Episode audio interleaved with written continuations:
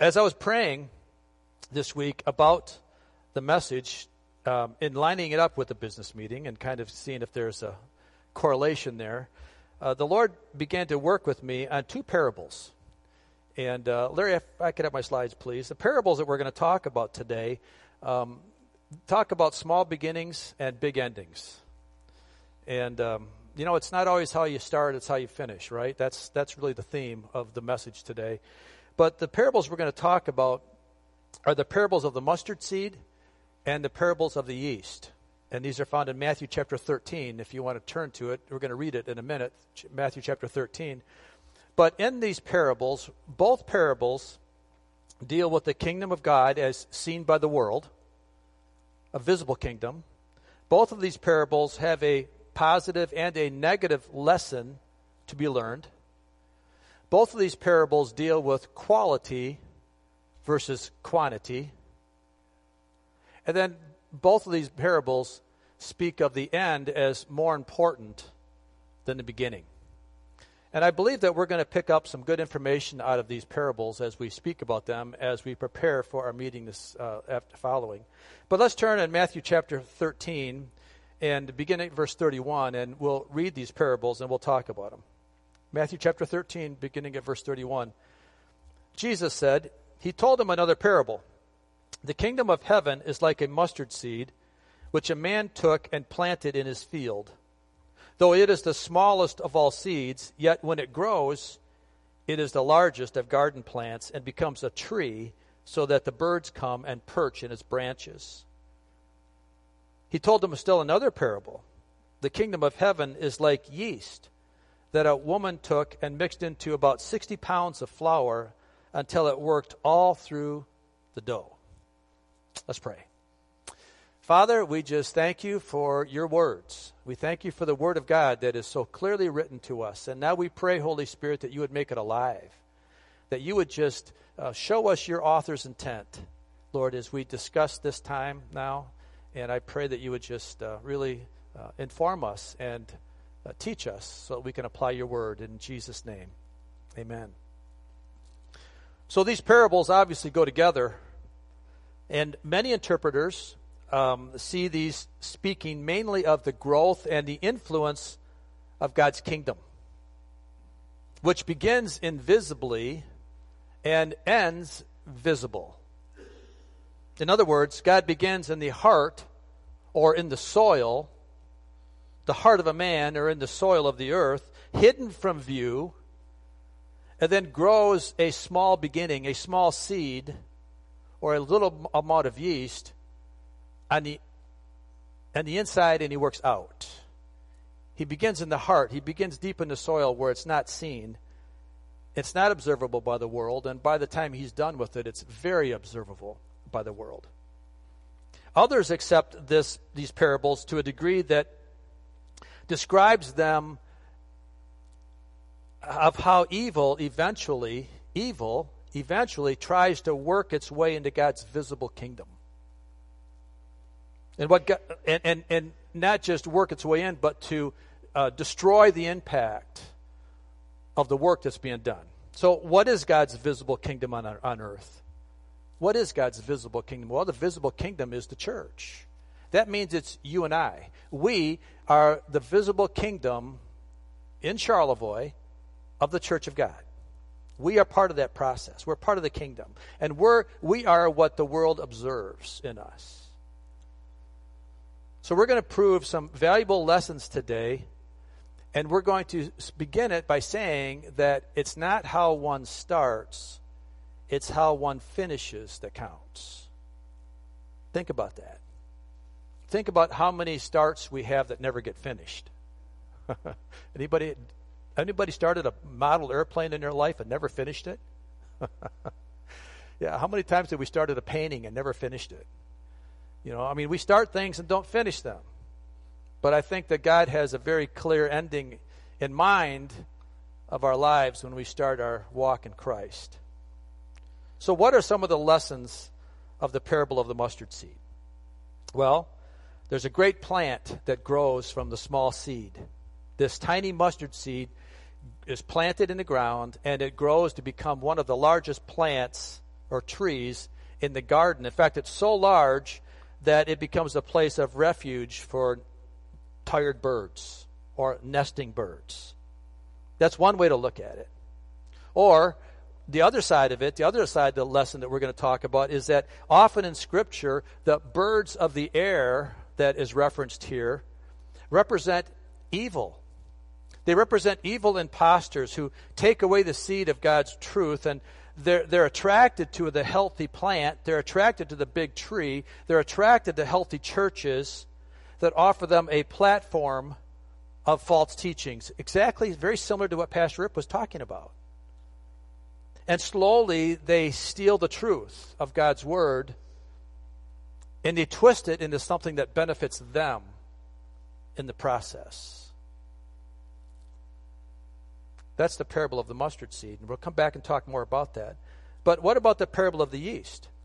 If they go together, what is this talking about? Well, on the positive side, the yeast in the parable can refer to the powerful, the powerful influence of God's working in the life of a person, like I said before, beginning on the inside. See, we don't have to come to Christ all cleaned up and fixed, right? No, we come to Christ broken. We come to Christ in the messes of life. And then He then begins to work from the inside out to clean us up. That's powerful. That's amazing, actually, that God does that. We often get it mixed around a little bit.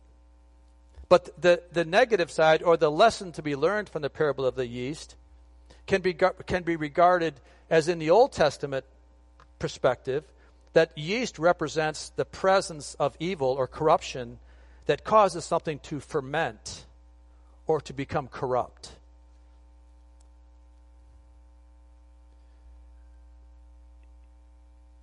I'm not going to go there.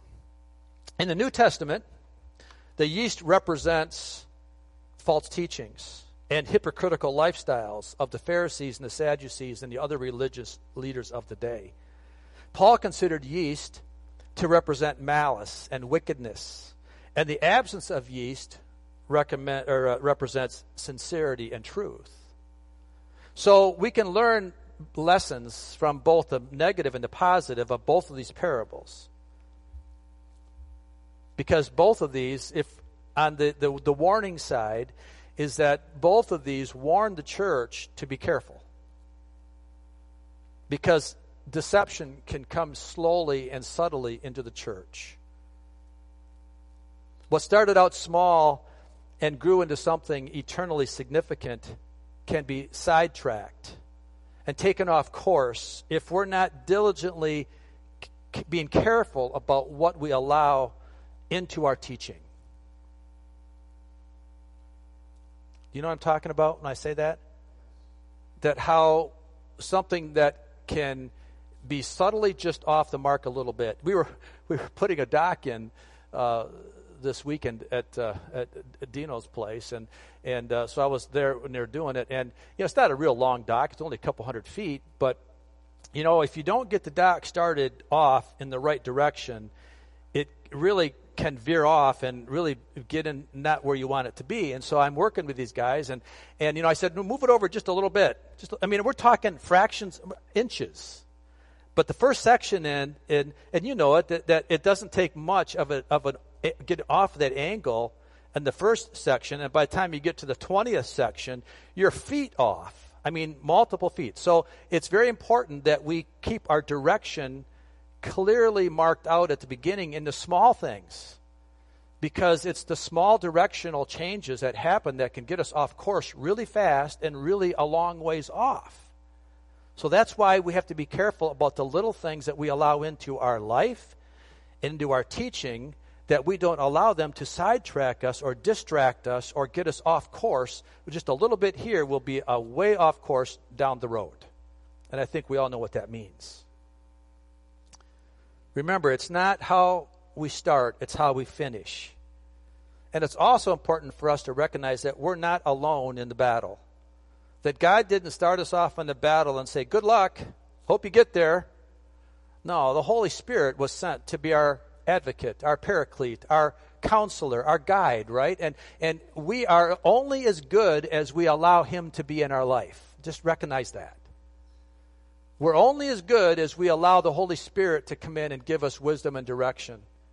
If we think we can do it on our own, you're going to be off course here very quickly and a long ways off. So that's why the Holy Spirit must be a part of your life on a daily basis. So let's go back for a minute. That's, let's just look quickly at the progress of the early church for a minute. How did it get started? You see, the, the church began with Jesus making a statement. The church began with Jesus making a statement. What was that statement he made? Matthew chapter 16, verses 18 through 19. This is Jesus speaking. And I tell you that you are Peter, and on this rock, we'll t- talk about the rock in a minute, and on this rock I will build my church. See, it's Jesus' idea. The church isn't Peter's idea. It's not my idea. And on this church I will build, on this rock I will build my church, and the gates of Hades will not overcome it. I will give you the keys of the kingdom of heaven. Whatever you bind on earth will be bound in heaven, and whatever you loose on earth will be loosed in heaven. So understand here that the rock that Jesus is speaking about is not Peter. Some look at this and they misunderstand the verse. And they're thinking that Jesus is saying, Peter, you're the rock, and I'm building my church on you. No, he's not. The rock that he's referring to is himself. Jesus Christ is the rock. And Peter is a little stone. He's the little rock that is going to be part of the building process, and not just him, but his disciples. All of the disciples, along with Peter. And so the church then is built on Jesus. And even though that the church or the, the, the world rejected Jesus, that God still decided that, that was the plan. And Peter goes on to describe us now. It's interesting that Jesus is talking to Peter about the church, and then Peter comes to us in 1 Peter chapter 2, verse 4 and 5, and he clarifies it for us again. This is what Peter says. He says, As you come to him, who's him, the living stone, who is Jesus, when you come to Jesus, rejected by humans but chosen by God and precious to him, you also like living stones, are being built into a spiritual house to be a holy priesthood, offering spiritual sacrifices acceptable to God through Jesus Christ. So there is Peter, again, clarifying, in case anybody misunderstood it. Peter says, I'm not the rock. Jesus is, and we're little rocks, we're little stones that we make up the body of Christ. Do you see the connection here between Christ being the rock and you and I being the little stones that continue to build the church. We are part of the building process. We are actually the visible part of the church.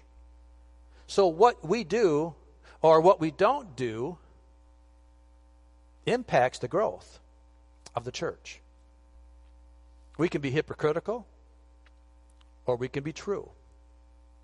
We can be an attractive part of the church or we can be an unattractive part of the church, depending on how we act, depending on what we say, depending on how we live. You see, the church that started out with a statement made by Jesus to his 12 common, uneducated, rough, gruff men that were not religious, these were fishermen and workers, tax collectors, and such. Jesus chose those 12 men to become the largest movement in all of history. Understand how small that began. You know, he didn't pick the Pharisees. He didn't pick the religious leaders. He didn't pick the educated. He picked the uneducated. He picked the weak and he picked the frail and he picked the evil people. I mean, Matthew was not a liked man in the Jewish religion or the Jewish faith or the Jewish community. He was a traitor to the Jews because of a tax collector that he was. But yet Jesus took these 12 men, talk about something small, to become the largest movement in all history. In fact, according to Words Straight, Words Rated website, that there are over 6 billion Bibles currently in print. 100 million are printed every year. Think about that. Now, there are other religious texts out there as well. For example, the Quran, there's only 800 million copies of the Quran and only 190 million books of Mormon. I mean, that's a lot, but not even close to 6 billion Bibles. The Bible is the most widely printed and read book in the world in all history. That's amazing, isn't it? That it is that popular, but yet I wish it was that well applied. But I want to go back and let's talk about the parables a little bit more. I, I, just wanted to show you the example of how God can start off with something small and build something huge. And we're a part of it, right? But let's talk about these parables a little bit more. The first meaning of the of the of the um, parable of the uh, mustard seed is that we often like to think and see how large and significant God's kingdom is, and we like to think of it as at least the carnal Christians, or even, we all like to think of it, I think, that it means that all of our loved ones and friends are on are in this kingdom and are on their way to heaven. I mean, that's what the world likes to think about. I mean, it's it's the whole thing about the the the, the inclusiveness of the God's word is that all people will receive Jesus and all people go to heaven, and that's what we want, right? I mean, none of us want our friends to go to hell. We all want people to think about that. We all want people to understand that. But there's something more sinister about these parables that we must also understand. And as we look at the mustard seed parable, we must recognize that, yes, it began as the smallest seed and grew to be the largest plant in the garden. It was so large that it attracted the birds that perched in its branches. And at the outset, we think, oh, that's great. Look at how we're providing a resting point for those tired birds. We're providing a place for them to build their nests. We're providing them an opportunity to perch on our nice big tree branches. Doesn't that sound great? But when we dig a little deeper into this parable, we find that the birds there that are being referred to are things not so good. Not so good. My Bible commentary said it this way The visible kingdom of God's great size and influence also attracts the birds of the air, which are really evil impostors who take away the seed of God's truth. Who take away the seed of God's truth. They're not there just to rest, they're there with something more sinister in mind. Go to the parable of the soil that Jesus spoke about in Matthew chapter 13. Matthew 13, verses 3 and 4.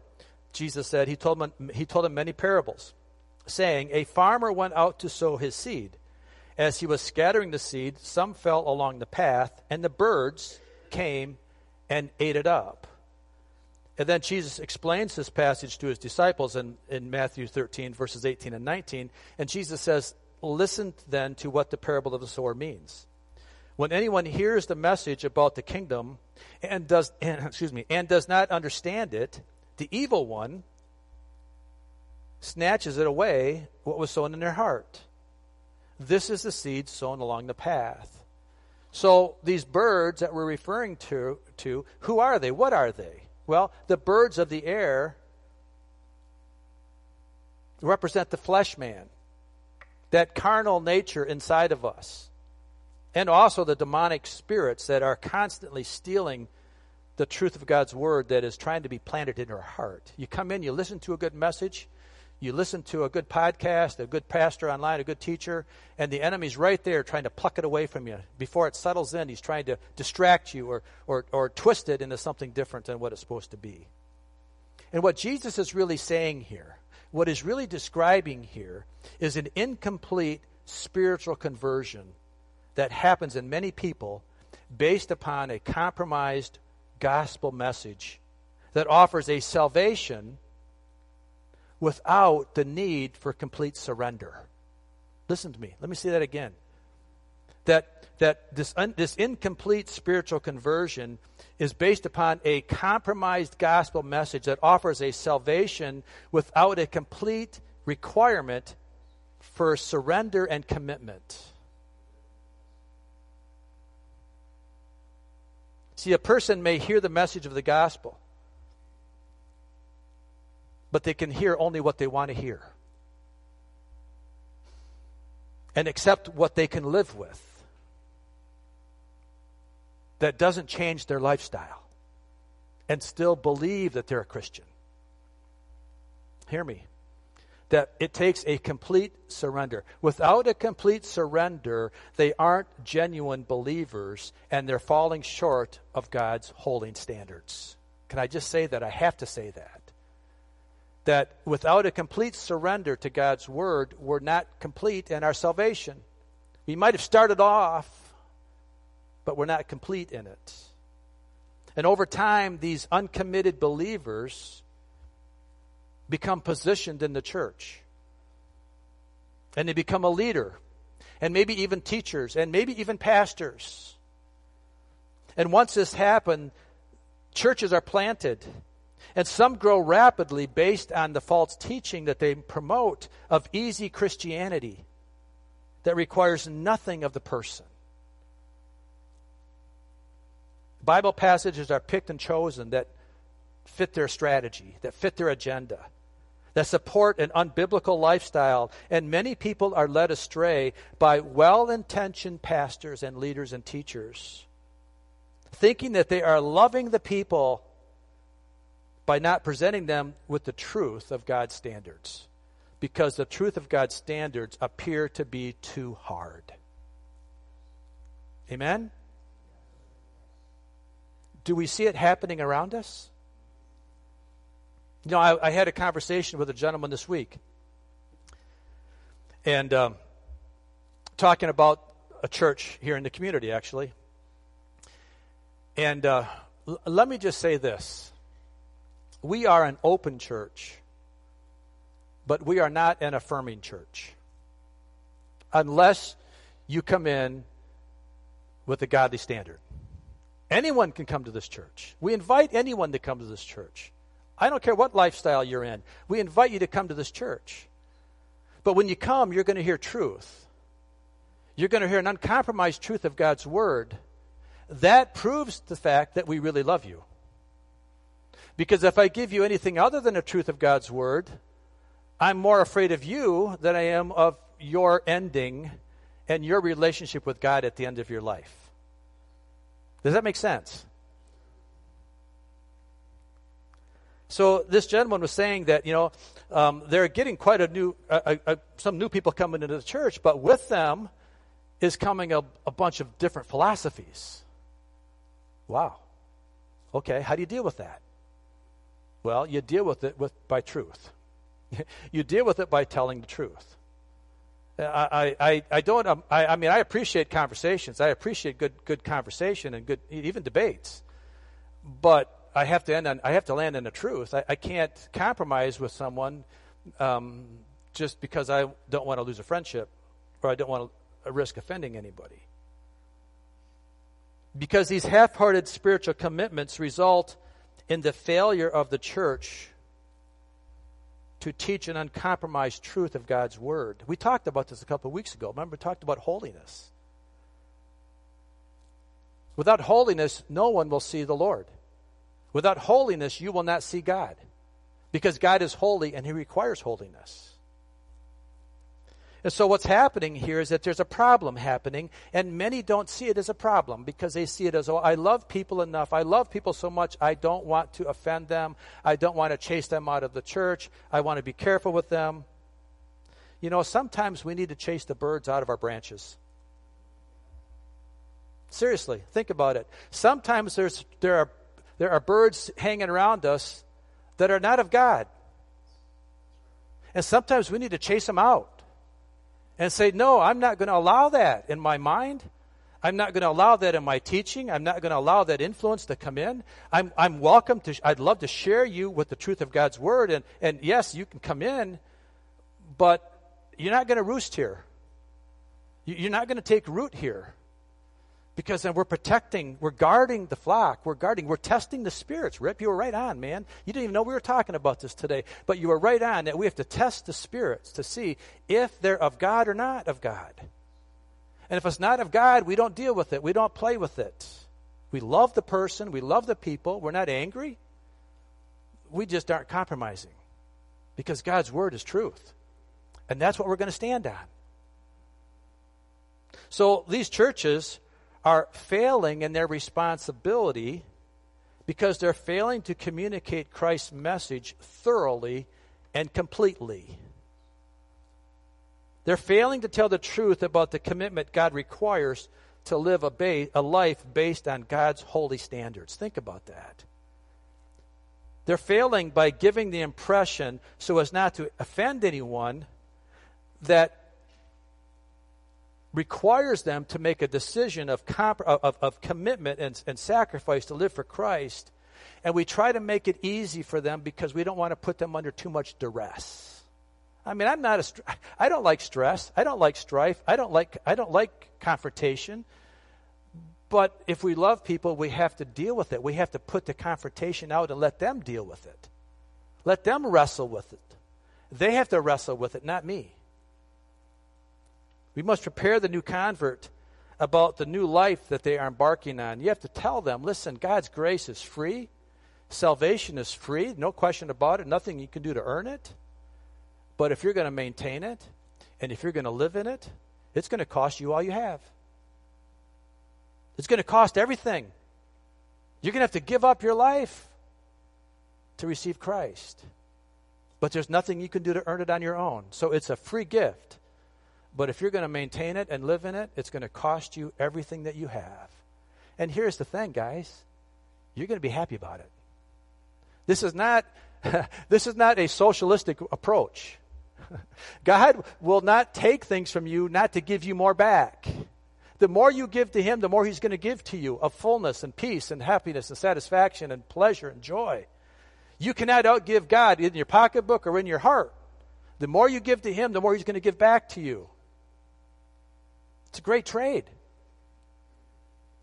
Another area the church is failing in is, is that they don't stress the need for spiritual discipleship after a conversion experience. We don't stress the need to be discipled.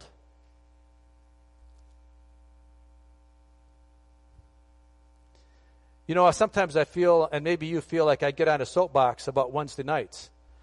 But guys, listen. Wednesday night Bible teaching is really important. It's important for you to be there. It's important for you to learn what we're talking about because we can't teach it all on Sunday morning. In fact, we can't even teach it all on Wednesday night. but we have to do something. It is a form of discipleship, it's a form of how we can reach out to help you build your life. And yeah, we have a variety of topics we talk about on Wednesday nights. It's not just a, a boring Bible study. We, I, what I do on Wednesday nights is I try to reach out into, we have such a variety of good influences on um, right now media. And there's so many other good Bible teachers out there that we use, that we watch videos, we talk about them, and we're trying to get other words. See, I know you get tired of hearing me. I know that. And I'm okay with that. But man, there is James Dobson, and there's uh, and, there, and there is uh, Jimmy Evans, and there's so many other good voices out there that are speaking. And we're trying to educate, we're trying to disciple, we're trying to inform, and we're trying to encourage you to come out and be part of it. And if you're not doing it, you're missing out.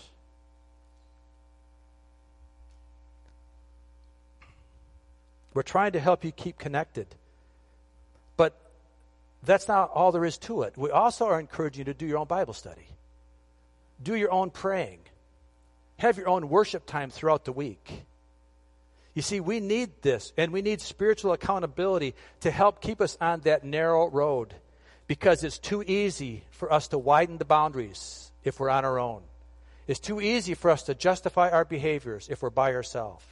It's too easy for us to get distracted by the cares of this world, not even the bad cares, just the good cares. We get too easy to get distracted if we don't have someone to help us stay accountable to God's Word. Listen, this is one of the most important things I can ever say. Saying the prayer of repentance is not the end of Satan's attacks, it's just the beginning. Listen, if you've said the prayer, if, you, if you've actually asked for repentance and forgiven and, and asked Jesus to forgive you of your sin, you have just started the battle of your life. You've just started the battle because at one time, prior to that moment, you were on Satan's team. You were on his side. And he wasn't going to make maybe make life easy for you, but he certainly wasn't going to, to overly stress you out to make you want to give up, right? You might have your own thoughts, you might have your own problems because of your own bad choices. But once you accept Jesus, understand what you've just done. You've traded teams. You've gone over to the other side, and Satan wants you back. And he's going to do anything he can to try to tell you that Christianity is not for you. That you can't work it out, that it's too difficult, it's too hard, it's not good, it's not attractive, whatever. And he's going to do everything he can to try to win you back into his team. So understand that you're going to be attacked. And I think that's one of the most confusing points to people that get saved is they think, well, now that I'm saved, life is going to be easy. I'm telling you, it's not. No person will go unnoticed or unattacked by Satan if there is a true conversion experience. If you're truly com- committed to Christ, anticipate it. Know what's coming and be prepared for it. But if you're just a, a player, if you're just a poser, then maybe life's going to go great for you. I, I don't know what's going to, how it's going to end up, but I know the enemy is not going to attack you as much as if you are a true believer. So, Pastor Rip, you said it right again. If you had a tough week, rejoice. Rejoice because you are on the right side and the enemy's just trying to get you back. Rejoice. Amen. Now, why am I stressing this point? I'm stressing it because we're living in the day and age that the enemy is truly roaming about, seeking to destroy and devour everyone he can. That's his strategy to deceive, distract, destroy. And we are no we are we are right in the middle of the fight, guys. We're right in the middle of the good fight. So we need to maintain that position. We need to maintain our position here. This is not the time to give up. This is not the time to get tired and say, it's too much. I'm going to go to the other side. I can't handle this. And so I want to just summarize this briefly here so we can move on. But I want you to understand very clearly that my perspective as a pastor is to focus on the standards of God's holiness in everything I preach and teach. Everything I preach and teach, and what Pastor Rip does, and Pastor Leland when he preaches, every, everything about this church is about God's holiness and his standard. Amen. And I know other pastors may have a different viewpoint. They may spend more time on social issues, prosperity teaching, how to be fulfilled and happy in this life, and so on. And those are not bad. I'm not saying those are bad things, but I'm just not saying that they're the most important things. And we don't have time not to be focusing things on the most important things. Time is coming to an end, guys. Critical times we're living in right now. Just look around. Look at the prophecies being fulfilled. I firmly believe we are the last days. We are in the end of the last days. I firmly believe that. And we don't have time to be messing around here trying to be political advocates. I'm not saying we shouldn't be a good politi- or a good um, a steward. I'm not saying we shouldn't be a good patriot. I'm saying we should, absolutely. But this is not our home. We're journeying through this home to the next home that's eternal. And I hope that makes sense. So let me just say whenever you leave church on Sunday mornings, this is my prayer. My prayer is that you are well fed and sweaty. I mean, I, I, want you to be stressed a little bit. Seriously. I want you to be challenged a little bit. I want you to be pulled a little bit into more godly directions than you were when you came in. See, some pastors preach and they want you to feel good about yourself. They want he wants you to feel you know good so you can go out and conquer the world this week. And and I'm not against that, but that's not my goal. My goal is to preach God's standards and to challenge us all, myself included, are we living by them? Are we living by the standards of God's word, or are we compromising it so that we can feel good about ourselves in our compromised position of life? Hmm. I want you to feel good about the way you leave because you fe- you're feeling good because you were exercised spiritually. Let me give you an example. You see, I go to the club every so often. I'd like to say I go every day, but I don't. But most of the time, when I go to the club, I, I work up a good sweat. I get on the elliptical machine in 30 minutes and I, I get working out and I get a good sweat going And, uh, and then, it, then I go over to the weight machines and I, and I pump some iron. You can tell I pump a lot of iron. Um, I know you can tell it. Um, you know, and, and, what, and when I'm done, I feel the burn. I, I feel, I, I feel that what I've done, I feel my muscles being worked a little bit harder and, and a little bit better than what they were when I came in. But there are times, though, when I go to the club and I don't complete the workout. There are times, though, that I go and I might do my elliptical, but by the time I get on the weight machine, I get my phone, I start looking emails. Next thing you know, I'm sitting on that weight machine not doing anything. And uh, I sit there for 15 minutes and I haven't pushed one weight. And I thought, well, I got to go now. So I take it in the shower. And what have I done? I haven't completed the workout. I, I haven't really done myself much good. I went to the club, right? So I can tell my wife, hey, Chris, I went to the club today. but I didn't leave sweaty. So therefore, I didn't accomplish anything. And sometimes we come to church that way. Hey, I went to church this week, but I didn't leave sweaty. I, I didn't leave with a challenge. And you know what? Ultimately, I don't feel good about myself. In the moment, it feels good not to work out. Um, I, it, it's kind of funny because I'm sitting there and I think, oh, I got to go. So, oh, I got out of this one. I go, I go take a shower, but I don't feel good about myself because I didn't complete the workout. And that's kind of what I want church to be like. I hope you understand my heart on this. I, I'm not an angry person. My face may look like it sometimes, but I'm not. Seriously, I'm not. I'm a happy person. I just don't have a smiley face. Some people just are smiley all the time, right? Sorry, I just not. But I'm a joyful person because I know where we're going. And, and, and I'm, I'm excited about church. I'm excited about what we do. I'm excited about worship. I love our worship. I love our prayer times.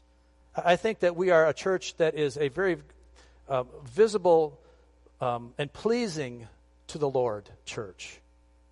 Are we perfect? Absolutely not. But I think that we're pleasing, and I think that that's, that's what I'm trying to do. I'm trying to promote here growth.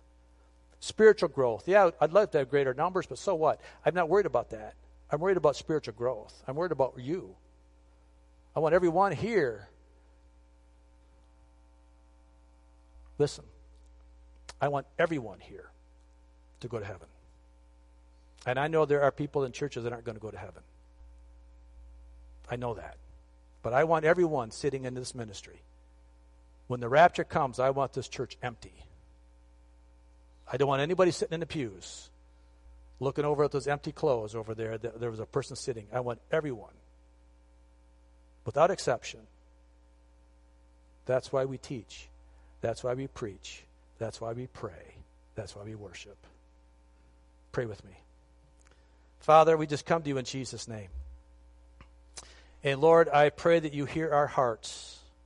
Lord, it is not how we start, it is how we finish. And we are inviting you, Holy Spirit, to be our finisher. Lord, help us finish strong. Help us, Father, to do all things right, to do all things well.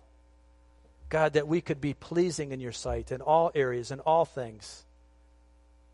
Work us out, Holy Spirit. Stretch us. Help us to feel what you would have us to feel. Help us to know what you would have us to know, and help us to apply it in the name of Jesus so that we can truly be the visible church in this community and that we can be attractive to those that are looking that are looking for truth. And help us to be loving to people. I just welcome you, Holy Spirit, in every aspect of our life, every aspect of this church.